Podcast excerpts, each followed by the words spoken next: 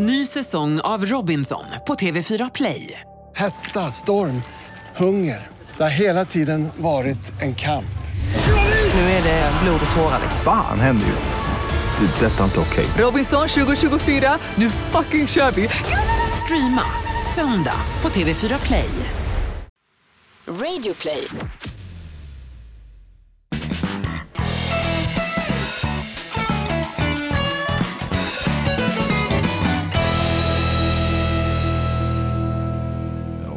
Blir det någon räntehöjning då? Ja, om 10-12 år kanske. Ingves. Nej, vänta! Vänta! Jag kan inte starta inspelningen förrän elpriserna går ner lite.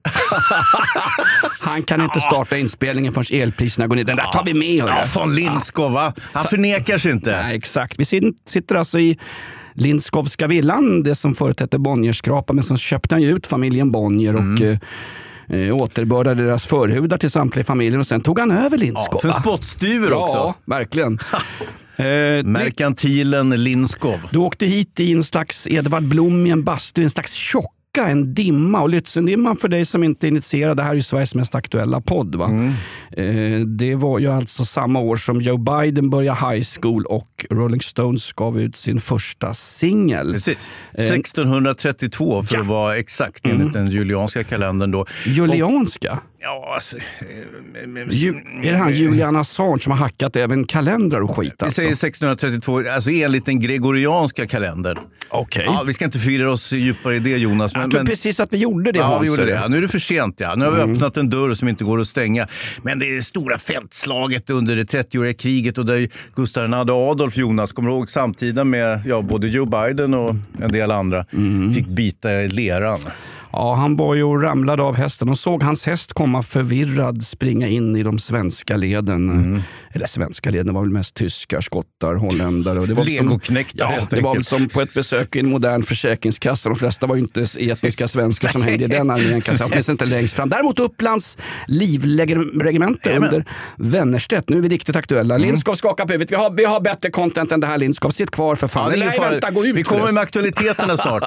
Det här är alltså podden Inaktuellt, Sveriges mest aktuella podd. I studion, de gamla livdrabanterna från 30-åriga kriget. Dammigt som satan. Det här är äldreboendet med Jonas Nilsson, Hans Wiklund, mera kända kanske från morgonshowen Rockklassiker. Mm. Ja, tala för dig själv. Vad är du känd ifrån då? Jag är faktiskt jäkligt känd från rockklassiker. Jag var ju på tatueringsmässan Ja. i helgen. Okej. Och jäklar, det var ju som, jag var ju som Elvis där inne. Du vet. Folk kom fram och visade sina tatueringar och hotade Jaha, mig lite Elvis, grann. Och Elvis död tänkte jag på. Nej. Fat Elvis, alltså Elvis på Las Vegas Elvis. Sista, Exakt. sista, ja. När han krävde vårdnaden om fritösen, sen skilde han sig från Lisa Marie och resten är som Johnny Cash sa om Elvis. He's downtrodden man, you gotta help him or God gonna help him. Ja. Det var ändå kul att träffa lite lyssnare faktiskt. Det var Mm. många fans av både podden och radioshowen som vi gör morgonrock på morgnarna. Så att, eh, tack ska ni ha för visat intresse och eh, Mm. de där selfiesarna ni tog, eh, de måste raderas. Ja, jag förstår det. för för det, det- bruk- det brukar alltid vara lite burleskt på den här Ja. Inkbärs. Vi är gamla sponsorer, jag har varit där flera gånger. Du har ju din, din otatuerade, vackra, fina eh, Wiener Sänger Knabben kropp Hans. Ja, genau. Körde du inte någon liten svanktatuering i stil med eh, en i taget grabbar eller Penis Garage. Hard Life, Hard Knocks? Och då sa du penis och då går Lindskov ut. Ja, direkt. Det här är den enda podden där producenten inte orkar lyssna utan går ut. Ja, det är alltså. förskräckligt Vi nedstående för har oss. bra content Lindskov. Jag Fan. kommer! Ja, nu kör vi. Hörru, släng. Sitt, sitt fast, sitt still. Du, eh, hur mycket folk var det på Inkbärs? Det låter som att det är sponsrat, men... Ja, det tror inte det heter Inkbärs, det heter nog Svenska tatueringsmässan. Inkbärs är någonting annat. Det är lite olika motorcykelklubbar som är engagerade i olika mässor så man får vara jävligt försiktig när man här- säger vad som är vad. Det här byts från år till år kan jag tänka mig. Nej, det här, det här verkar vara stadigt faktiskt. Men det var mycket trevligt och, och bra folk där. Och det var lite burlesk. Det var lite avklätt och lite hejsan svejsan. Och det var ju sammanfölje med halloween också, Jonas. Mm. Det är en massa tassels på bröstvårtor vet jag, på, alltid på tatueringsmässan. Det finns någon slags erotisk eh, en slags erotisk estetik runt tatueringar. Men jag vet, jag har ju varit på såna här mässor också. De, stå, de flesta av de som sitter och tatuerar det är ju grabbar från Tyskland och Köpenhamn och de har ju ofta större tuttar än själva stripperna på själva mässan. Precis, så är Ja. det. Men, men eh, jag vet inte om det var så erotiskt. Det var väldigt över, övervikt med, i alla bemärkelser. Ja, med lastbilschaffisar från Tureberg. Och, Tjocka lastbilschaufförer, dock inte Akilov. Det är ju sånt jag går igång på Hans. Jag har vet, kommit vet, upp jag i de åren faktiskt. Halloween sa du. Mm. Då frågade jag dig när jag knackade på dörren, hör du. Då frågade jag dig, eh, corona eller vaccin? Bus eller godis? Mm. Du var ju jäkligt fin under eh, halloween Hans. Jag såg dig. Det var- blev ju skriverier om det. Nej, det ska inte säga att det varit något skriverier. du skulle men... gå på maskerad utklädd till sjörövare och det var ju många som var, men du var ju somalisk Ja, sjörövare. vet. du gjorde en Tintin i Kongo där. Det är inte, det är inte faut i, den, i det svenska narrativet att gå utklädd till somalisk sjörövare. Nej, jag vet, men jag tänkte inte så långt. Och dessutom så, min dotter skulle vara sjörövare och då tänkte jag kontra henne nu. Hitta någonting lite mer kontemporärt än att komma med någon jävla papegoja på axeln och skit. Utan bara kortbyxor och kalasjnikov. Va? Där har du en somalisk sjörövare. Exakt. Eh, dömd till skyddstillsyn i valfri svensk eh, tingsrätt. Det är märkligt det här med att när vi pratar om då somaliska sjörövare eller somaliska pirater nere i Aidenviken utanför eh, Ja, Afrikas horn kan vi säga. Slarvigt. ja, Afrikas horn. Det Ja, men det- för- rä- rätta mig inte nu. Ja, nej, men för, för mig är det här en gammal brittisk, brittiska kolonialområden. Bara. Och sen resten är som Johnny Cash om Elvis, downtrotting. Resten är utför. Hörru. Eh, nej, men de här sjörövarna tycker vi är otäcka och stoppar dem. De dyker upp med torpedbåtar och eh, vad heter han? Tom Hanks. Han gjorde någon film om dem som blev pris... kapten av de skipna! Just det, exakt. Ja. Vad hette Fick han han? lämna ifrån sig skutan, ser du. Yasin Byn som spelade den där killen Ja, som ramlade ombord på en, med en enterhake och en tjuring. Han körde i ena testikeln på fine Tom Hanks. Va? Tom Hanks som just hade kommit lämnat den där öde ön där han hade legat I med, en, ja, legat med en kokosnöt som hette Ja. Fred eller vad det var. Ja, och sen hade han ätit en helt chokladask i Forrest Gump precis. eh, Vander, året du som innan. är filmteknisk och har Jajamän. legat sked med Nils Petting Sundgren. Är, blev den prisbelönt den där filmen om somaliska pirater? Ja, det blev det faktiskt. Och bästa biroll tror jag gick till killen som spelade pirathövdingen Ja, faktiskt. Exakt. En uh, duktig skådis. Afrikansk kille från början. Jaha, okej. Nej, det kunde man inte tro. Det. Eh, Du, apropå det. Nej, men får jag bara fråga, Jaha. hur kommer det sig att de här somaliska piraterna är avskydda av en hel västvärld? När vi liksom glorifierar och hyllar de här riktiga sjörövarna, du vet Captain Kidd och Henry Morgan, han som blev eh, rommärke. Svartskägg. Exakt, Captain Morgans... Rödskägg. Exakt. Blåskägg. Bloody Mary också, den, kvin- den kvinnliga sjökaptenen som var rödhåriga, eh, rödhårigare under suffletten än självaste Annie Lööf. De blir hyllade. Mm. De görs det äventyrsfilmer om. Errol Flynn, den gamla fjollan, åkte runt i lianer och, och gjorde miljoner på att vara de här, de här som stack upp mot ett auktoritärt samhälle och ville fördela kostnaderna. Hur kommer det sig att de ses på ett annat sätt? För att i den tiden, det här är inaktuellt, jag vet, Mm, men på den tiden så sågs ju de sjörövarna i London med avsky. Många fördes ju till London för att hängas vid Jajamän, jajamän. Towern som... Ja. På, Jag kan svara på det så fort det kommer en punkt och ett frågetecken. Nej, men jag är ju, nu är jag ju i 1700-talet här. Nu är jag ju, nu är jag ju på maskeradbalen ska gå fram som Skandiamannen och skjuta Olof Palme. Förlåt mig. nej, Gust- nej, nej, det var Gustav III. Var det det? Ja. Men det var samma auktoritära, maktfullkomliga eh, godhetsängel. Ja. Ja, men det är därför man ska, vi ska vara en smula allvarliga plötsligt. Det är ju därför vi har väldigt mycket historiska referenser i, i vad heter det? Inaktuellt heter det. Det är ju för att man ska begripa sin samtid på något sätt. Och eh, vad det gäller eh, piraterna så är det väl egentligen historien bara som har gjort att de har hamnat i ett romantiskt eh, skinger romantiskt sking, eh, skimmer, alltså de gamla svartskägg och blåskägg och Kapten Krok och Kapten Klänning. Och, Ja, och vad hette den kvinnliga Kapten Musskägg? Va? Ja, det var Ja, hon blev ju sen... Det, Ja, hon bytte ju kön sen. Ja. Farmen Kristinas mormors mor. Vet du. Hon, blev ju också, hon parade sig med Prussiluskan och resten är ju sjörövarhistoria. faktiskt. Sjö- Pi- Pippis pappa, hade det gått idag att skriva en barnbok där alltså, Pippis far är någon slags jävla dagdrivare som går på social, eller förlåt mig, försörjningsstöd nu likt 1,3 miljoner andra i det här landet. Kommer hem och är lite sådär halv, lämnar sin dotter. Hans far är sjörövarfabbe, alkoholiserad. Vänta på, nu, är det Pippis pappas far som är sjörövar-Fabbe? Eh, vi måste kolla. Rent, Vänta, ska jag se. Jag, ska, jag har ju här... Ska Ah, se, jag har hela släktträdet. Jag har gjort, jag har gjort en DNA-bestämning här på Pippis... exakt. Vad fan är det här nu då? Nej. Vet du vad? Ge- Genealogi var ju en, en konst. Genitaliologi. är det så? Är det så? Nej, men skulle gå och göra en nyinspelning av Pippi Långstrump när pappan är så fullständigt... Ja, Det är nog svårt alltså. Det här är ett betalt samarbete med Villa Fönster. Du behöver lite mer tryck nu Jonas. Tryck! Villa Fönstersnack med Linnea Bali. Villa, villa, fönster, fönster, fönster med Bali, Bali, Bali. Jonas, nu tänker jag lära dig lite om Villa Fönster. Lär mig baby. Villa Fönster är en rikstäckande leverantör av fönster och dörrar till dig som konsument och byggföretag. Och vet du vad Jonas? Vadå? Jag har en spaning. Ja. Det som gör dem så unika är att de har Sveriges bästa leveranstid. Ja, det går undan har jag hört va? Ja, det gör det.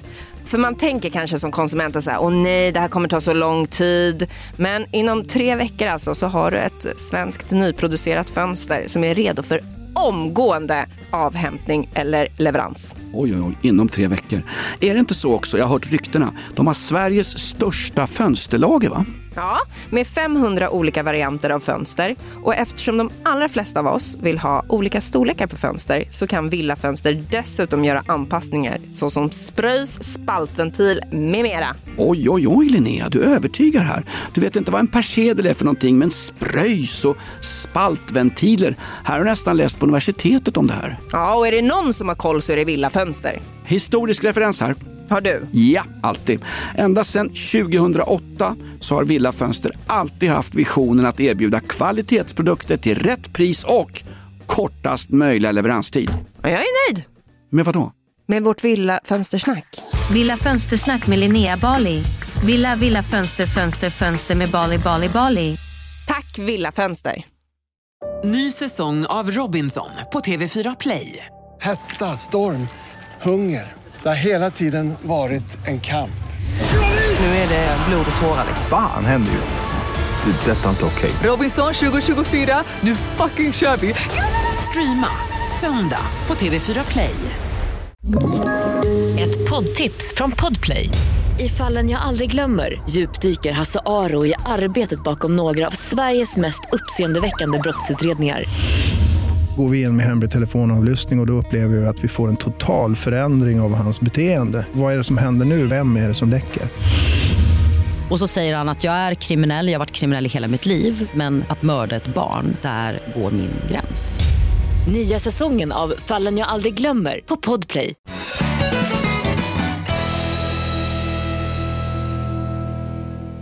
Hör du, på tal om sjörövare och skit, Coronakommissionen dök upp här i veckan. Ja, det var ingen kära mor hörru. Vet du vad? Helt plötsligt dök det upp sanningar i coronadebatten. För allt annat har avfärdats ungefär som foliehattar. Och eh, hade man no knystar man ens om att eh, det kanske är märkligt att tre av fyra döda i covid i Norden är svenska medborgare. Mm. Knystar man någonting då var man antivaxare, Mm. mörkerman, populist eller möjligen en del av Gustav II Adolfs livdrabanter i Lützen och i Holzburg 1630. Det är nästan Holzburg? Ett, Holzburg? Nej vänta, nu blandar jag ihop det. Ja, det jag. Det är ju en sur pilsner på en klubb i Hamburg. Ja, det- Dit ska vi åka Hans! Det ska vi göra. Hamburg. Så ska vi spela in nästa podd där. Nej, men när hon fick, Lena Hallengren fick ju... Uh, hon fick Abba-Agneta. Sossarnas Abba-Agneta. hon blev ju påhoppad av den här fantastiska personen. Vad hette? En riktig sån här gammal ämbetsman dök upp ur skuggorna. eh, vad hette han? Mats Melin. Aha. Stod med auktoritär röst och berättade om vad han kommit fram till i Coronakommissionen. Mm. Att det var undermåligt och i stort sett ett haveri. Tegnell han mörkade och bodde på landet ett par veckor och tydligen så funkar inte hans Zoom-möten längre. Hon var fast på negativa kontot. men de kastar ju fram Lena Hallengren. Ett fick hon säga, jag har ingen cancer längre. Men, det här- är för fan men nästan ännu värre. Mm. Och, så, sen, och så slutar hon med att jag håller inte med om den beskrivning som Nej. Coronakommissionen Nej. hade gjort. Nu är det ju så att det är ingen jävla politisk debatt Lena Hallengren när, en kommission kommer med ett uttalande. utan Det är det som gäller. Det här ska ju ses det- som fakta då i sammanhanget. Ja, om det inte är Estonia-kommissionen, då, då görs den ju om var tredje, fjärde år baserat Ja, det på någon sant. snurrpäll och så gör en dokumentär Men om det kan väl det här också kanske få göra. Men, men, det, jag, jag, jag kan fortfarande ändå minnas Tegnell när han med emfas säger i pandemins början att det här med att testa, det är helt meningslöst. För det ger bara en ögonblicksbild. Man testar sig och sen kan det visa sig att man blir smittad tre minuter senare och då är det där testet helt meningslöst om man är negativ. Ja, men och det, och det, fick han ju, det fick han inte äta upp heller, för folk, det gick ju så snabbt allting så folk glömde ju bort vilka jävla haverier de gjorde. Liksom. Ja, det- är så politiken fungerar. Och sen har man då en journalistkår som inte är direkt granskande. utan sitter och hasplar och det råkar bli någon störning på Teamsmötet. De hade alltså de hade presskonferenser varenda dag i över en timmes tid. Och vad kommer de fram till? Jo, att eh, Coronakommissionen sen eh, nästan två år efteråt säga att det var undermåligt och ett haveri. Var, var inte du som berättade att i början på den här pandemin så var MSB med sin nya generaldirektör Dan Eliasson Ja. nyss, nyss hemkommen från en pojk, pojkbandsfest på någon jävla Kanarieholmarna. Ja, på någon balkong i Mallorca. Mm. En så kallad tjänsteresa. Nej, det var nog en könsteresa, herr jo. Eliasson. Ja, men nu är det lite konspiratoriskt där. Det kanske bara var en vanlig avkopplingsresa med familjen. Fast utan familj. Du är, så, du är så långt ifrån kritiskt granskande, duktiga, grävande eller som i mitt fall dödgrävande journalister så att du känner inte ens igen dem. Jo, det gör Men faktum är att de hade, ju inte ens, de hade inte ens skyddsutrustning till den personal som skulle vårda de som insjuknade i någon eventuell pandemi. Det var för fan MSBs jobb. på inte ens den där larmknappen, Hesa Fredrik. Funkar, funkar inte, den funkar inte heller. Nej, exakt. Den som låter som när det tassar för Stefan Löfven. Den funkar ju inte heller. Den fick de ju göra om. Ja, men det var, också, det var ju eh, symptomatiskt att man i början på pandemin också låste in eh, handsprit och sånt där. för man var Ja, nervös för ja. att det skulle ta slut. Ja, vet ni vad handsprit kostar? Men sen så småningom, men jag vet inte. Ja, ska, ska vi verkligen liksom, nu är det väl som det är med det där på något sätt. Nästa pandemi så kommer vi göra samma misstag oavsett att vi har en, en, eh, nu någon form av underlag att utgå ifrån från en kommission. Nu får jag be att du visar legitimation därför att nu låter du exakt som Lena Melin i Aftonbladet. Hon tyckte att det är inte läge nu att peka finger utan nu ska vi rädda det som räddas kan innan våg 7-8 kommer. Men faktum är att min polare Robban, eh, gammal AIK-rövare och en Mm. fantastisk fin kille. Han fick ett tillfälligt jobb på ett eh, kommunalt äldreboende eh, i Täby kommun. Mm. Och där var han, han är en ordningens man, det kan man inte tro, men det är han faktiskt. Robban, en riktig toppkille alltså. Eh, Lite av en sjörövare från Skärholmen från början. Har gått i AIKs regementen. Jag kan väl säga så här, AIK hade varit eh, bättre off om inte Robban hade börjat gå på AIK-match en gång i Såklart. tiden. Men så, det gällde ju många av oss. Men, men ska det här, är det en hyllningspodd till Robban? en obskyr AIK-supporter från 80-talet? Nej, men han hade ett jobb i början på pandemin på ett äldreboende i Täby. Och där var det så att han tyckte att det var bedrövligt så taskigt som hygienen hölls där uppe. Men då sprang det runt folk som var allmänt ointresserade av det här jobbet och de hade det bara för att få ut sina små pengar. Det var liksom inget kall. Och Robban tyckte att det var märkligt att det användes så förbannat lite handsprit ute i deras lunchrum till exempel. Så han gjorde ett test. Han ställde fram en sån här flaska handsprit. Den var inte rörd när han dök upp sen på måndagen efter att ha haft en av sina lediga helger. Och det där slog han larm om och det blev ett jävla liv. Gissa vad föreståndaren på det här eh, jag ska inte säga vad det här stället hette, men det var Täby kommun som var ansvariga för det. Det var ett kommunalt äldreboende. Ja, det är den här avregleringen. Jaha, nej, De- det var kommunen. Okej, de, de bad honom hålla käften om det. Till slut handlar det inte om att gamla dog som flugor och puttades ner i sopsäckar på våra äldreboenden. Till slut handlade debatten om ifall det var ett kommunalt äldreboende eller Ja. ifall det var privat. För i privat, då sitter någon jävla Wallenbergare och, och räknar vuxenblöjor och pengar som en annan förbannad Lindskov. Ja, det stämmer. Robban var chockad. Han sa Mm. upp sig sen. Ja, det förstår jag. Och började jobba privat istället. Eh, nej, idag, idag är Robban involverad i annan verksamhet. Du har, trä- du har, du har träffat honom. Han var den som kom fram till vårt bord när vi satt på restaurang Matrosen och käkade danska Ja, smörrebröd. ja, ja, ja okej. Mm. Ja, hälsa. Rätt storväxt kille. Ja, ja, han, var- ja, ja. han var säkert på tatueringsmässan. Ja, det är möjligt. Det Han är var sån mycket- som mycket kan- löst folk Han är där. sån som kan ta dig, sänka dig med en halvmiss med bakbundna händer Nej, Hans. det kan han faktiskt inte. Förä- Hans Bass- den, där, den, där, faktiskt den här grandiosa självbilden alla Olof Palme Ja, eller, ja, möjligen, ja. möjligen Strindberg. Den här killen kan spöa dig. Nej, nej, det kan han inte. Du skulle gå med i någon kampsport. Hur gick det för din grabb i helgen förresten? Ja, han vann. Ja! Det måste vi ta upp. Ja, det var roligt. Det var, på, det var en stor tävling. Man öppnade upp då brasiliansk jiu-jitsu-tävlandet igen. Den här fina eh, kampsporten som ja, en sorts blandning av eh, judo och brottning kan man säga. Det ser ut som. Man har en sån här gi på sig. Vad är, eh, vad, ursäkta mig, vad är en gi? det är japanska för det är pyjamas. Ja. Geek är väl en japansk... G-I? Geek är väl en japansk unge som bara spelar gaming va? Och kollar på Squid Ja, Game. det, ja, precis. Det, det är de andra. Exakt. Men hur som helst, så det var en, en stort anlagd tävling i Nacka, eh, precis i, eh, nära Stockholm. Och eh, det var, ja vad kan det ha varit, 1500 personer på plats. Och Skojar det var, du, eller? det var inget socialt avstånd och det var precis som förr i tiden. Och det här var den första tävlingen då på ett och ett halvt år. Det var väldigt kul faktiskt.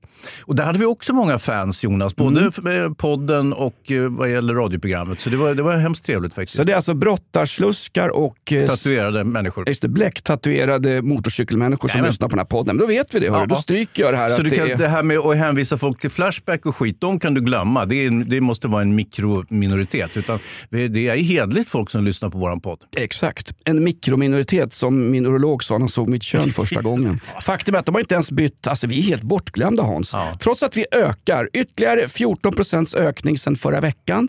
Eh, jag tror att det är Svenska Akademien som har börjat lyssna. Nej men faktum är att vi heter ju inte ens på Flashback längre. Eh, vi heter ju inte ens Inaktuellt, vi heter ju fortfarande Off Limits. Där är, där är full satans skjutbana med ärtbössor efter oss Hans. Att vi har svikit våra ideal, bla bla bla. Ja, ja. Det är ungefär som att Ernst Röhm skulle skriva en dagbok om, om Hitler eh, två sekunder innan han knivas ner på det där hotellet i, eh, vid Bådensjön. Eller var det någonstans? Långa knivarnas natt tänker oh, du på. Hans! Ja. Herregud alltså. Ernst Röhmen då. Där var det bus eller godis när det knackade på hans dörr där Ernst Röhm. Han öppnade, låg en yng, yngling, en riktig Adonis i bingen och sen var det Hej killar, va? varför har ni inga uniformer? Tjong! Sen Ja, satt en visst. kniv i magen på Ja, honom. sant. Ernst Röhm gott folk, nutidshistoria. Googla inte honom. Nej, Ernst Röhm det var också han som var den enda journalisten på plats under presskonferensen, eh, presskonferenserna med Tegnell som faktiskt ställde kritiska frågor. Då blev han ju kallad för tysken och tyskjävel och, och liksom halvnazi. Han kallades för mystiska tysken i mm återigen. Han var alltså i, journalist. i Aftonbladets propagandistiska ledarkrönikor där man liksom unisont la sig pladask under de här myndigheterna som skulle, som skulle då rädda livet på oss Mm. under en pandemi. Vilket de hade mycket väl betalt också för att göra. Han kallades för mystiska tysken. Han, han, var den enda, han var den enda som ställde. Vart tog han vägen? Jo, han tog vägen på följande sätt. Han är fortfarande verksam och eh, han var med i ett radioprogram, ett nyhetsprogram som jag lyssnade på bara för några veckor sedan. Och då uttalade han sig om någonting annat och så säger den svenska programledaren så här. Förresten, för de som inte känner till dig, det var ju du som var den mystiska tysken som ställde alla de där näsliga frågorna på presskonferenserna med, med Tegnell och hela gänget. Ja, ja, genau, sa han då. Och dessutom sa jag, jag trodde att jag kanske hade missuppfattat journalisters jobb i Sverige, men jag trodde man skulle ställa frågor till de som höll i presskonferensen. Och det var det som särskilde honom från de här dösäckarna, de här gökarna som satt där. Medlöpare, sånt. sånt alltså, eh, om corona är ett krig så ska de förbanne med åtalas för sin underlåtenhet att granska makten. Jag säger inte att vi ska byta ut generalen, för det kunde man inte göra under till exempel 30-åriga Han kriget. bytte ut sig själv. Han bytte... borde vi också göra. Nej, men faktum är att den här tysken, han, eh, tysk journalistik, alltifrån Günther Wallraff till eh, de som granskar Angela Merkel, denna godhetsängel som är väldigt lite granskad och väldigt lite kritiserad i svensk media. Till den här stora tidningen Bildt som skrev att eh, att Sverige var Europas farligaste land att leva i. Liksom. Ja, just det, just Det, det. att inte det blir en, att Tysklands största tidning, som är jag vet lite högerpopulistisk, det är gamla Bildzeitung som bytte ägare. och Vänta, sen, var det de som publicerade Hitlers dagböcker som visade sig inte vara Hitlers dagböcker utan någon annan som bara suttit och ljugit? det var ett större falsarium än Stefan Ingves eh, tioårsprognos här alltså. Ja, jag läste dem där med go god aptit och så visade det att det inte var sant. In, Ingves, eh, Jaha, riksbankschefen. nej, Jag har inte läst någonting av honom dock. Ingves är estländsk och betyder gissning. Mm. Nej men eh, det var inte de som publicerade den. Nej, det, var Stern det var Stern som är mycket mer en skandaltidning. Ja. Eh, nej men Bildt är ju den, Tysklands största tidning. Mm. Där lever ju fortfarande papperstidningar utan pressstöd överhuvudtaget. Det finns inget pressstöd och det finns ingen offentlighetsprincip i Tyskland heller. Så att journalisterna får verkligen gräva och jobba sig fram till material. De kan ju inte ringa till en myndighet och säga Hej, ursäkta vi väckte er. Kan vi få handlingarna i det och det ärendet och det och den och den brevväxlingen? Jo, jo, jo, men det är för att vi har 80, alltså tyskarna har 80 miljoner läskunniga människor i sitt land. Vi har kanske, en, kan vi ha två, tre miljoner? Ja, är det PISA-siffror eller är det korrekta siffror? Nej, det här, det här är, är, är det PISA. borträknat en miljon, en miljon alla. afghaner? Räkna bort alla! Jag Det är, räknade faktiskt dem också. Då, då, var- vi, det är bra också i veckan, på tal om eh, PISA-siffror. När Mm. Anna Ekström, utbildningsministern och skolministern sa man väl förr. Va? Man sa det förr. Ja, skollärarministern var det en gång i tiden, men det känns inaktuellt. Det här är ju Sveriges mest aktuella podd som du hör. Mm. Hon åkte ju på covid i veckan och corona. Jämför granskningen när hon drabbas av corona och har varit på jobbet jämfört med när Mattias Karlsson, SD-killen. SD-killen, då var det liksom att vi ska, nu ska vi sätta upp röda band in i plenisalen. Här, det kommer att vara en, en, brand, en brandvarnare som när någon från hans partigrupp kommer in i kan ha covid-smittor. Lite Hade skolministern glömt att vaccinera sig också? Skolministern var enligt de uppgifter jag har och det här är uppgifter ifrån... Eh... Vänta nu, vad är det där för uppgifter du har Jonas? Det, där är, det är ju handskrivet skit. Nej för fan, det här är gamla testamentet, det mest aktuella vi har i den här podden. Eh, det var uppgift att hon inte heller var dubbelvaccinerad därför att Anna Ekström har underliggande sjukdomar. En av, de, en av sjukdomarna heter socialdemokrati. Eller det som heter Eller man maktfullkomlighet. bara tvivlar på Nej, men vaccinets väl och ve. Men det där vet vi inget om. Men det var ju tråkigt. Hoppas hon är frisk nu. Hon är frisk nu. Det där vet vi inget om. Nej, men just Men det. fortfarande sjuk. Åt, åter till Åter till pudelrockarens kärna, åter Mm. till the poodles. Det, det är precis exakt sånt här. Det där vet vi ingenting om. Det är väl ganska naturligt när, när jag säger att en svensk minister drabbas av corona och ska isoleras, så kommer nyheten eh, hon lär inte ha smittat någon av sina kollegor i partigruppen Ja, eller på sitt departement. Nej, men eh, vad, vad, vad var det du sa nyss? Jag vet inte, vad sa jag nyss? I förra veckans avsnitt. Nej, men så, Men hur ska jag komma ihåg det? vet, Jag kommer vi- inte ihåg vad jag sa för två och en halv minut sedan. Vad sa jag? Ve- Vet vi hur det ligger till med den saken? Det är väl en, u, det är väl en, en, själva, själva grundbulten för journalistiskt arbete att fråga henne. Ingen frågar henne. Var du vaccinerad? Nej, men vi frågar Ja. nu. Va? Vi frågar, Ska jag frågar vi- ju dig. Ska vi plattarslen som sitter på en hamn i Marseille och väntar på att eh, de manliga striptörerna ska komma in, ska vi fråga det? Ska inte den svenska otroligt hyllade journalistkåren ställa en sån adekvat fråga? Precis som, som de nagelfor en annan makthavare, en SD-politiker som sitter i riksdagen med väldigt mycket makt. Liksom, En av våra folkvalda, förtroendevalda. Ingen frågade Anna Ekström, Socialdemokraternas minister, var du dubbelvaccinerad? Nej, var det känsligt då eller? För då ska, det ska för fan vara lika för lika, tand för tand för att citera Jan Fridegård, den enda, enda riktiga arbetarförfattaren vi haft här Ja, jämte, jämte Ivar Lo. Nej, Hon hade tydligen tagit HPV-virus, men det hade hon tagit 60 år för sent. Men ja, skitsamma. Vi glömmer det. Du, det är ju den här mil- eh, miljökonferensen, den här miljöextravagansen i Glasgow, Jonas. Det har du väl inte missat? Just det. Eh, nej, det har jag inte. Där Greta Thunberg dök upp och sa att det här är bla bla bla, politikerna bara snackar. Ja, men hon sa ju det om dem. Ja, men det, var, det, var ju länge sedan hon sa. Citerar hon sig själv nu? Hon sa i veckan innan mötet började, när det blev kaos uppe i Glasgow, när hon ramlade av. Det blev mer kaos på Glasgow-stationen när Aberdeens gamla huliganer kom dit någon vecka på året för att spöa upp både Celtic och Rangers sammanlagt. Aberdeen Soccer Casuals är den första riktiga, vad vi idag kallar firmakultur. Aberdeen skapade ju det här, och tuffa jävla hamnarbetare. Faktum är att hon sa bla bla bla och sen tog ju Boris Johnson upp samma sak. i Och sa här. bla bla bla han också. Han sa, för att citera en mycket ung person som också är närvarande på den här konferensen, så sa han också bla bla bla. Jag tycker det känns, ursäkta mig, man får inte kritisera Greta Thunberg, då är man ju både...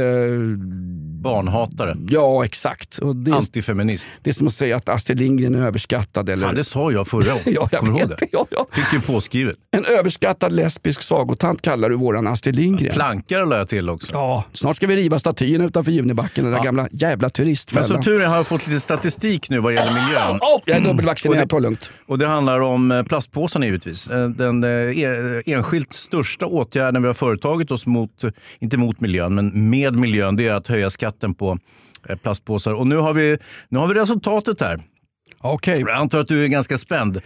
Jag är lika spänd som en plastpåse som används som en vuxenblöja på valfritt kommunalt äldreboende i Täby. Just det. Robban jobbar ju där.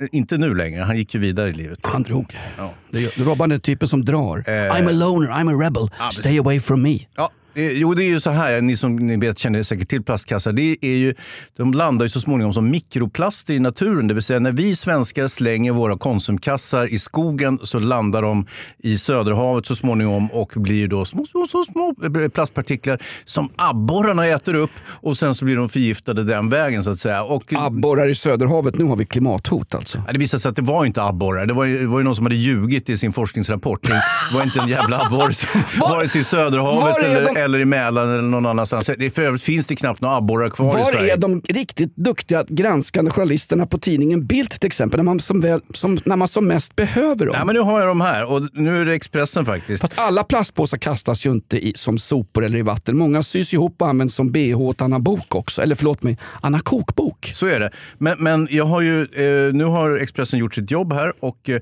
det visar sig att eh, plastbärkassarna eh, nu ska se, har ökat 2021. Nej, men sluta nu. Jo, jo, men titta här på intäkterna till staten. Helvete vad pengar som kommer in på de här eh, plastpåsarna. Mm, ska vi se. men det kan inte ha sålts- 400 miljoner på ett år bara i plastpåseskatt. Smack rakt in i statskassan. Fantastiskt. Det är jättebra ju. Men, men är det på allvar Hans? Ja. Nu, nu säger du snart, när jag, när jag frågar dig en fråga så får jag alltid en foliehatt på mig. Men det här är inget foliehatt, det är ingen foliehatt Hans. Det är vanligt klassiskt knullrufs hemifrån Aspudden. Jag kommer direkt hemifrån. Jag ser det. Eh, vi kan inte ha sålt fler plastpåsar än innan plastpåseskatten. Inte nog med det, vi säljer även mer papperspåsar. Så den totala påskonsumtionen har liksom accelererat eh, under de här två åren, som vi, eller ett och ett halvt åren som vi har haft det här plastpåse.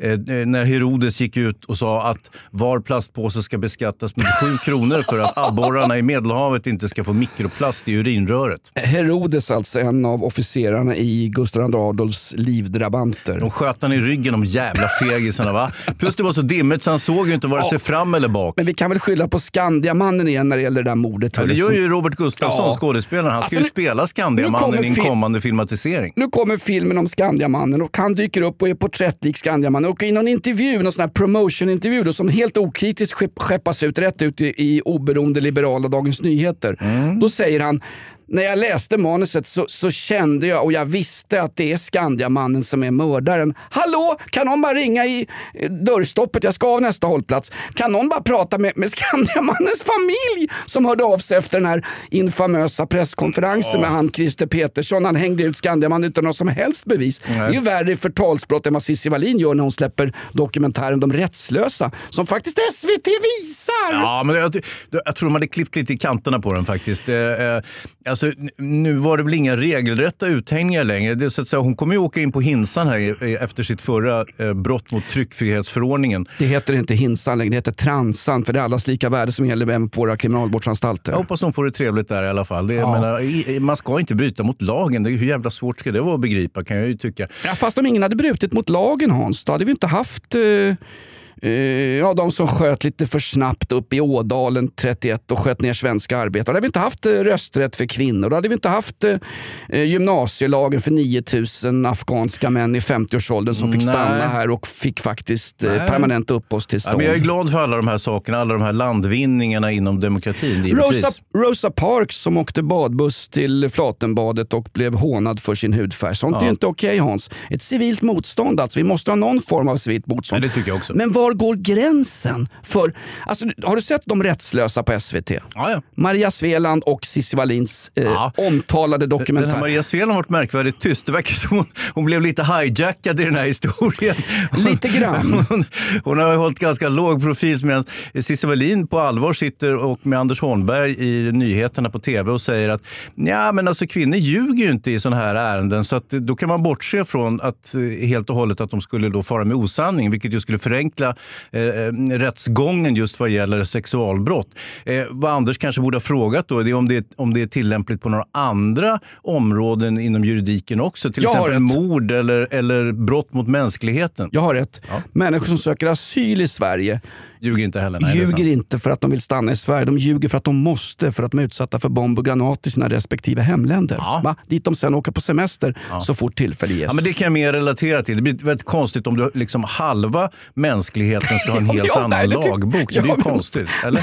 Men det, det är ju så, det är roligt också den här Axel Arne, han har ju varit hudflängd i media. Han är alltså inköpschef, eh, Ja. han är chef dokumentärer va, på SVT. Ja, precis. Han är någon huvud, huvudprojektledare på dokumentären. Vi hade honom faktiskt som eh, projektledare på Veckans brott första säsongen. Hur var han? Eh, hörru, i- eh, mycket trevlig, väldigt intresserad Stod av... han ut med GW Perssons besserwisser-metoder? Ja, det var inte frågan om det var huruvida Leif stod ut med folk. Det var, inte, det var faktiskt, om det var vice versa så var det ingen jävel som brydde sig om det kan jag säga. Men hur som helst så var väl Axel Arne var väldigt intresserad av att vinna priser har jag begripit. Det vill säga han åkte gärna iväg på någon tv-festival i Ouagadougou och mottog någon plakett av någon eh, stamhövding där och eh, åkte hem då för SVTs, eller våra pengar med det. Stamhövding, det är alltså Sjörövar-Fabbes eh, Kurredutterna. Kurre- Kurredutterna. Han bodde Han där fick många år.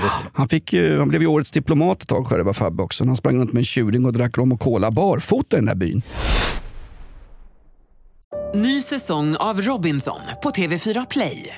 Hetta, storm, hunger. Det har hela tiden varit en kamp. Nu är det blod och tårar. Fan händer just det. Är detta inte okej. Robinson 2024, nu fucking kör vi!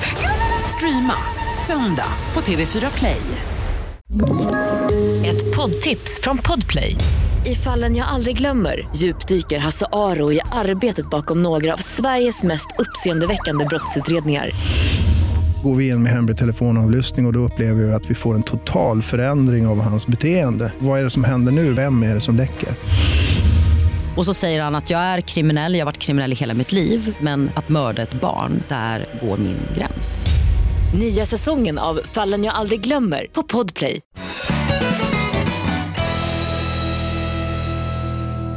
Axel Arne är så roligt. 2018 Men så... ska du hänga ut en individuell halvchef? Vänta nu, han är lite av en ämbetsman. Han är nämligen chef för dokumentäravdelningen på SVT. Ja, det är en tung du, post, det det. Ja, nu har, du gjort, eh, nu har du kissat ner lite grann i ditt munskydd så du har som vuxenblöja Hans för att du söker ju fortfarande jobb på SVT. Men jag kan säga, om sanningen ska fram här. Så kommer när jag inte få något När vi jobb. leker tyska dödgrävande journalister. Mm. Så kan jag säga att 2018 fattade vi ett beslut att inte visa en dokumentär producerad av Cissi Wallin därför att hon då eventuellt skulle åtalas Mm. för förtal. Nu 2021 så är hon dömd för förtal. Ja, en kriminell person helt enkelt. Och ah, det blir... Jo. Jo. Ja, alltså, definitionen är väl det. Ja, men hon är för fan inte Dree Lowe som kommer gående och rånar en godisbutik Ja, låt i... mig återkomma till Dre Law, vårt nya hiphop-hoppet som ju kramas utav Ja, blev en lucka efter P3. Einar hörru. Ja, kan man väl det säga. får man väl säga. Nej, men, eh, jag vet inte, känner ni till Law? Det är, Får det jag bara säga en sak om Ja, den det är här Axel Arne? Den här, de, de rättslösa visades ju då, så hade de ju då, de hade så många möten så att Cissi Wallin som är ganska rolig ibland, hon sa ju det. Ja, det det var så många möten med Jan Elin och de allra högsta cheferna på SVT för de var riktigt skitnödiga. För Mm. de tänkte att om vi inte visar den, då tystar vi ner övergrepp mot kvinnor. Om Jajamän. vi visar den så visar vi en Alltså film. begår vi ett lagbrott så småningom. Ja, och sen pre- presenterar de då Cissi Wallin som journalist. Hon är ju inte oberoende journalist hur snäll man än vill Nej, vara det är hennes eget ärende som, som behandlas. Det är hon dyker ju också upp mitt i dokumentären De rättslösa så dyker Cissi Wallin upp där i, i motljus och pratar om, om, om då, ja det skulle inte vara någon uthängning, men hon pratar om att jag träffade honom, han var mycket, mycket känd, det här är 15 år sedan. Om inte det är en uthängning av du vet vem, så vet inte jag vad en uthängning är. Ja, vem Men var det, känd för 15 år sedan? Vad fan, det var ju jag. Nej, Fader Darwich. Jaha, ja. Östnöjens ja, finns, ja, okände far. Nej, men, om inte det är en uthängning så är det väl inte en uthängning överhuvudtaget. Och jag skulle som, som juridiskt ombud, om jag är ombud till den mycket kända Aftonbladet-profil. Som, Vänta nu, sa du att han var Aftonbladet-profil? Det sa inte Cissi Wallin någonting om? nej men hon sa... Nej, nu har du skiter i blå skåpet Jonas. Ja, men jag är nu, ja, men nu sätter de dit oss istället. Vilka då? De, De som bestämmer. Jag har inte paranoia, men de som förföljer mig, de vet ju inte om Nej, det Hans. exakt. Vet, jag, jag åker väl dit i alla fall. Ja, var det det- du sa? Någon gång hade du gjort något avsnitt, då var det 12 f- förtalsmål eller vad det var. Nej men om inte det är en uthängning så vet inte jag. Sen hade jag ju dealat och wheelat med Jan Elin. Det blev ett väldigt bra pris som vi skulle betala via medieskatten för den, här, den här dokumentären. Som jag tycker är viktig. Jag tycker Ja. absolut att, att SVT ska visa partsinlagor i en offentlig debatt Absolut. om våld, mot, våld och övergrepp Det mot kvinnor. Såklart Det ska de ju ska. balanseras. Ja! Vi kan ju inte bara ha Soran Ismails dokumentärfilmer hela tiden. Ett, det blir jättetråkigt. Två, alldeles för dåliga skämt. Tre, eh, det blir lite ensidigt. Nej, men hade jag varit den här Aftonbladet-profilens eh, juridiska ombud så hade jag faktiskt gått och hängt mig på en gång. För han har ett, ett det, vad är det de säger? No, no show, no blow. No case, no face. Eller vad är det? Uh, no face, no ju- case. Ja, ja, men när vi är ute med våra masker på fotbollsmatcher. Det är bus eller godis. Mm. Du, den här Drelo, bus eller godis. Han fick ju både bus eller godis. Drelo, den famösa rapparen som är omhuldad av Riksradion och får olika guldplaketter och hyllningar och får sitta och mysa och fika med cheferna där. Han eh, åkte ju dit för eh, tillgrepp. Han hade snott eh, godis till ett värde av 5 000 kronor i en kiosk i Akalla. Han Eh, hade inte snott det, det var väl ett lån av godis. Det var ju vad svaret hävdade. Han, döm, han dömdes i veckan va? Ja, han dömdes i, i häromdagen bara eh, för rån. Fick ett års fängelse dessutom skulle han betala 120 000 kronor någonting i, eh, till staten. Så att, eh, det var ju en väldigt olönsam affär. Där. Dessutom kan jag tycka, om ni har sett Dre Low, att han borde vara lite försiktig med godiset. 5 000 kronors godis ser ut att ha varit hans veckokonsumtion mer eller mindre. 5 000 kilo menar du? Ja, eh, så att, och det här egentligen det är ju ett sorts snatteri. Men, men då, menar ju då menar ju tingsrätten att, att han har uttalat hot i samband med att han har roffat åt sig godsakerna eh, av, den, av den graden att det måste anses vara ett rån. Va? Så då döms han till ett års fängelse. Men, Det känns ju så förbannat torftigt när liksom gängkriminella, typ eh, Sopranos eller möjligen gängkriminella på eh, Allra-koncernen eller vad som helst. Mm. När de går liksom och snattar godis i en lokal närbutik exakt där de bor Mm. för liksom x antal tusen kronor. 5 000. Ja. Och nu ska han då, vadå, 120 000 i skadestånd. Om jag hade en godisbutik i Husby, Rinkeby eller Akalla så skulle jag stänga den ganska snart nu för att Relos gäng är väl ute och ska sno godis för motsvarande belopp då alltså. Ja, för att kunna precis. kränga till småungarna. Ja. Det känns ju så jävla torftigt. Kan de inte ens vara riktiga gangsters Jo, men det, liksom? grejen är att det, det som... och gå på tatueringsmässor det som- och ja, sitta och snacka med strippor och skit. Det som präglar eh, organiserad kriminalitet det är ju futtigheten, att det är så dålig lönsamhet i allting. Att alla står på näsan förr eller senare, ingen tjänar några pengar. De står där med sina låtsas Rolex och viftar och hyrbilar och skit. Men det, det liksom genererar ju ingenting i slutändan. Hade de till exempel försökt ett ärligt arbete, det vill säga jobba i en godiskiosk i Akalla, så hade de så småningom tjänat mer pengar än de kommer att göra eh, på de här högtflygande drogaffärerna till exempel. Och Så sen, att, eh, vem käkar smågodisens? Ungdomar? Drillo. Ja, men...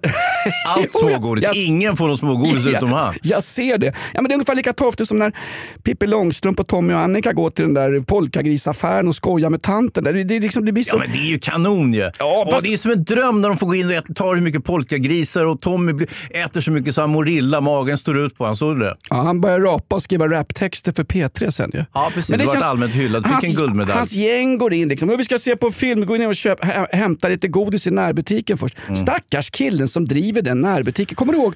Jag tror det var 2015, 2016 i en julhelg. Så Mm. var det affärsinnehavare från alla det land som hade affärer i just Husby. Mm. Som sa till, nu stänger vi våra butiker här i julruschen därför att det är så mycket snatterier och bråk och hot mot vår personal. Så vi stänger ner nu som ett slags manifest, en slags Mm. signalpolitik att det är inte är tryggt i de här områdena eh, som ni har utpekat som socioekonomiskt utsatta områden fastän det är... Fast alla som bor där, förutom en, en procent, är hedliga människor. Liksom. Ja men det är ju faktiskt Ja, så. så En det. så kallad enprocentare för att tala Hells Angels-språk. Ja, men så- Nej, men då, då, då, då, då, gick han ut med det. Vi stänger våra butiker. Det är våra bästa dagar. Nu ska vi sälja som Mm. satan. här. Men vi stänger för att det går inte. Det är så mycket olaga hot. Att det inte var någon då, då var ju Karin Götblad eh, länspolismästare i Stockholm, att inte hon kunde sitta på tvn och sitta då med sitt tomteskägg och säga det här är inte okej. Det här skickar en signal att det inte är okej att driva en butik i de här områdena. Jag skulle skicka dit fem polisbilar och stå med en polisbil utanför varje butik. Försök nu era förbannade drilla och gangsters och sno eh, sockerfritt godis och ekologiska nötter och skit och allt vad ni petar i. Det går inte. Men nej, de fick ha sina butiker stängda. Och det är förmodligen samma kille. De intervjuade de där snubbarna i lokaltidningen. Nej, jag har blivit rånad där fem gånger. Det var någon som berättade i tidningen eh, som farsan har när han ligger i sitt eget bajs och blir ett vårdoffer för hemtjänsten. Eh, Eh, Stockholm, eh, Nej, mitt, mitt i väst. Mitt Västerort, Ja, det. Mm. lokaltidningen. Då var det någons, någons fru som hade jobbat extra i en näröppet butik, jag tror det var i Tensta, som hade fått en smäll på käften av skolungar som går in och är, är allmänt dryga. Ja, liksom. men då, jag- får jag- man då får man då arrangera så att poliser åker dit. Och står och jobbar och säljer godis. Är Nej, men bara står där liksom. Oh, jo, men de har ju annat att göra. Jo, jag vet de har annat att göra. fortkörning och allt. Men, du, Söka jobb. Hörde du det? En av tre, Polisförbundet gick ut i veckan. En av tre poliser i aktiv tjänst i Sverige söker aktivt efter nytt jobb. Va? Kan någon bara ringa han, vad heter han, knytblusen? Damberg. Exakt. Vi har ökat på med polisen. Nej, poli- antalet poliser till exempel i Stockholm som har de största problemen med skjutningar just nu går ner. Det är Ja. färre poliser, korkskalle. Du kan sätta sätta till hur många, hur många eh, nya skolplatser du vill till, till nya poliser. Se, Det går neråt! De fyller ju inte ens eh, högskoleplatserna på Polishögskolan. Eh, och dessutom kom det sånt där. Här kommer ett hårt inlägg från vänster. Vi är på övertid där för domare Lindskov har dykt upp här med, med sedelbunt i bak. Får jag bara säga en sak? Nej, jag vill bara säga så här. Att då gick ju KD ut med ett förslag. Det ska Ja. bli förbjudet att kalla poliser Ja. för hora, idiot. Eh, Ja, precis. Alltså ge dem tillmälen. Ja, exakt. Kalla dem för alla möjliga Det trodde jag att det otäcka- var, men det var det tydligen inte. Nej, det var det fritt var och frankt att bete sig som en idiot mot poliser. Prova att stå på en. Millwall-pub, hur Ja. tuff du än är och säga, eh, bara, bara, bara anta något, något degenererande för en polis. De, de plockar direkt och Ja. är det så att de inte klarar av det så ringer de in flera polisbilar. Det är nolltolerans mot fula ord mot poliser i England. När, när slutade vi med det i Sverige? Det- det och nu, nu kan vi ju inte införa, nu hinner de ju inte ens. Nu är det en ett åtal på 94 skjutningar Mm. eh, bara i Stockholms län senaste två åren. Och, eh, nej, senaste året. Ska de också jaga folk som säger fula ord till dem? Ja, precis. Ja, Då kan det- de börja med att arrestera alla som går på fotboll nu för att där står de och skriker snutjävlar i unisont i kör just när man ska gå in i en förhandling om den, så, om den ökända och hatade villkorstrappan som Precis, jag precis. per, per se är emot. Men man kan väl inte inleda en Det förhandling handlar och om kollektiv bestraffning kan man väl säga för de som inte känner till. Åh, jag vet inte. En, en, En del tycker det i alla fall. Fotbollspublik i ett slutet Jag tänkte på det där med tobaksaffärerna och små... Stå och skrika snutjävlar för att sen sätta sig i en förhandling om villkorstrappan. Det är Ja, inte det är så himla smart. Det är ungefär som att Greta Thunberg skulle åka upp till Glasgow och säga, Och säga bla, bla, bla, bla, bla. bla innan. Bra Vänta, gjort det. Greta! Va? Du får snacka med din nya PR-byrå om hur du ska förfara i Ja, det framtiden. här funkar. Men du, när det gäller de här små affärsidkarna i våra utsatta områden, de kommer ju så småningom klappa igen. De höll stängt under julen. Däremot så hade de ju öppet under hela Eid Mubarak, så de drog in storkovan den vägen. Det ska du ju veta Jonas. Så, att, det- så, så synd är det inte. Men konsekvensen kommer bli när man stänger allting i de utsatta områdena. Då kommer ju buset vara tvungna att röra sig in mot kärnorna, centrumkärnan och göra ungefär samma sak där. Och då tror jag att folk kommer bli lite mer, känna att det känns inte riktigt bra det här längre. Ja, men vänta du, de kommer väl inte komma till Hammarby sjöstad i alla fall. Där det bor, sägs det, en av hundra som bor i Hammarby sjöstad jobbar, Jobbar som på journalist. Ja, jobbar på Expressen. En av 2000 ute i våra socioekonomiskt utsatta områden.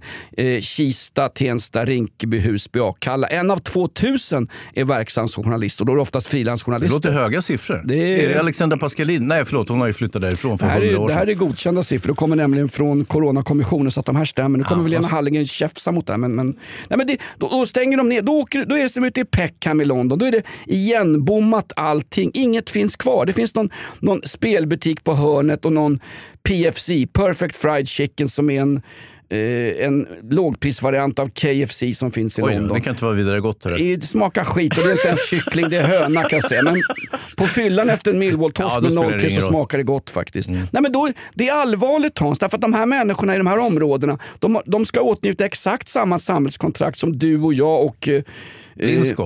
Von Lindskov, Ja. känd från eh, Lützen 1632. Ja, det var han som fimpade Gustav II Adolf. Ja visst. Sköt han med en knapp rakt i ryggen. Gustav II Adolf som hade ungefär, ja, han vägde väl ungefär som Drilo alltså. 200 ett, kilo. Ett åttondels ton något sånt där. Just det, ja. Och hur går det för Drilo nu? Får han avtjäna straffet? Är det fortfarande två tredjedels eh, eh, frigivning per automatik, lite skyddstillsyn, lite samhällstjänst och så varsågod, här är en biljett till P3-galan 2022. Ja, det kommer nog bli som så här att eh, åtminstone hans ombud flaggat för att de kommer att överklaga. Så det kommer nog dyka upp i hovrätten. Och då tror jag kanske att det här inte blir någonting. För att det finns ju inga vittnen. Vittnen har ju tagit tillbaka sina historier. De sa ju att de kände sig hotade och, och och tjock, eh, vad heter han, Drelo kom in och, och liksom baxade godiset.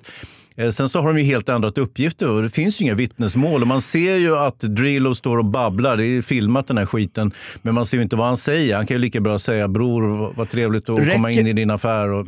Räcker inte en övervakningskamera som teknisk bevisning på samma sätt som det gjorde det när Petri dök upp utan byxor på Palmas flygplats 2004? Jo, men nu hade ju Drelo sina byxor på sig. Dessutom hade han ju inget vapen eller så. Han stod ju bara och viftade lite grann med händerna och det är ju inte olagligt vad jag vet. Ja, Okej, så att det är som, Så ungefär som, när, jag- när, min- som när Lindskov pratar med oss. Skärper ni er inte och ökar ännu mer som ni ökat hittills i er podd Inaktuellt Mm.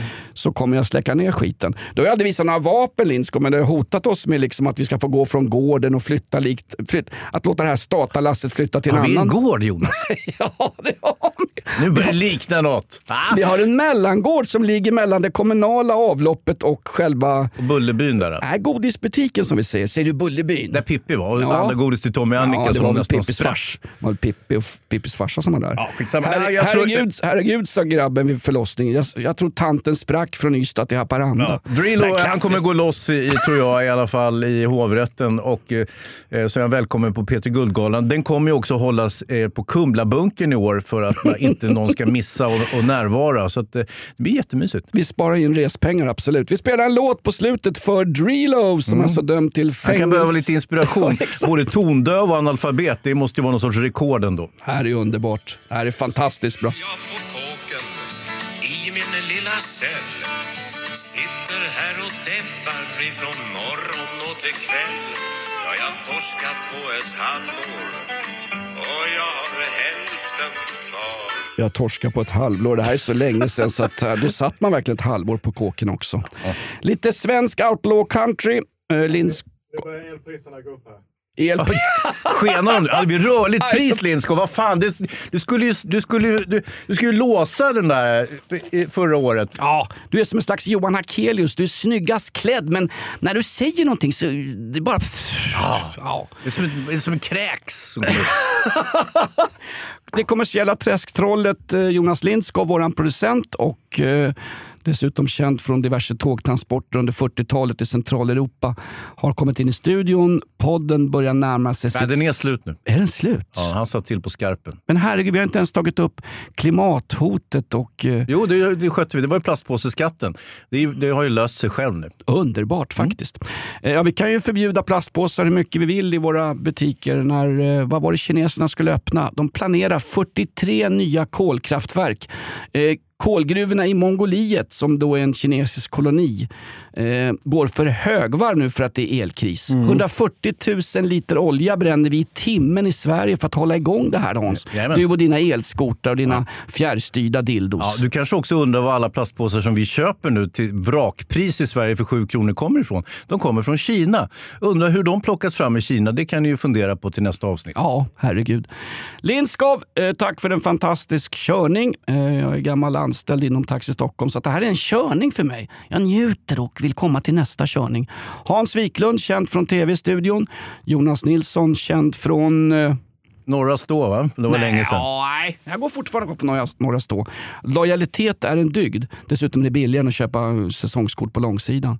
Vi säger grattis till IFK Värnamo som eh, tack vare bondtölpen Jonas Tern gick upp i allsvenskan. Det är förbanne med en bedrift alltså, när man ser AIKs fantastiska sidledsfotboll här mot Halmstad igår kväll. Det är, en- det är en bedrift. Kommentera oss gärna. Nej, kommentera oss inte. Låt, låt bli det. Maila direkt till Jonas istället så läser vi upp det här. Jonas at rockklassiker.se. Hur blir det med merch Lindskov? Ska vi få nya toppluvor med inskriptionen den inaktuellt på? Eller kommer vi fortfarande bara ha papperstrosor med jordgubbssmak? Papp, ska vi få det? Och pappsugrör! Exakt, klimatvänligt ska det vara. Du har lyssnat på ett avsnitt av Inaktuellt, Sveriges mest aktuella podd. Stöd oss, sprid oss så att vi kan öka ännu mer i målgruppen hemmafruar från Iran eh, utan balkongräcke. Ta- Men kan vi inte börja med Patreon-service till det här? Att Nej, de- nej, men det jävla, ska, vi, ska vi gama som några jävla EU-migranter här inne i studion? Det ser inte trevligt ut. Hela den här, hela den här eh, podden är en enda lång gamdrift alltså. Ja, eh, vi säljer våra personliga tillhörigheter också. Min gamla stomipåse går för 20 spänn. De sålde ju Lars Noréns skrivbord för 70 000 spänn. Nu ska de sälja eventuellt Birgitta Dahls gamla tandborstar också för liknande summor. Vi går ut på det här. Mot krogen! Tack för att du lyssnar på Inaktuellt, Sveriges mest aktuella podd. Hör oss till vardags i morgonshowen på Rockklassiker. Jonas Nilsson, Hans Wiklund och utan Lindskov ingen podd. Nej, så är det. Bra Respekt faktiskt. Lindskov. Får jag hundringen?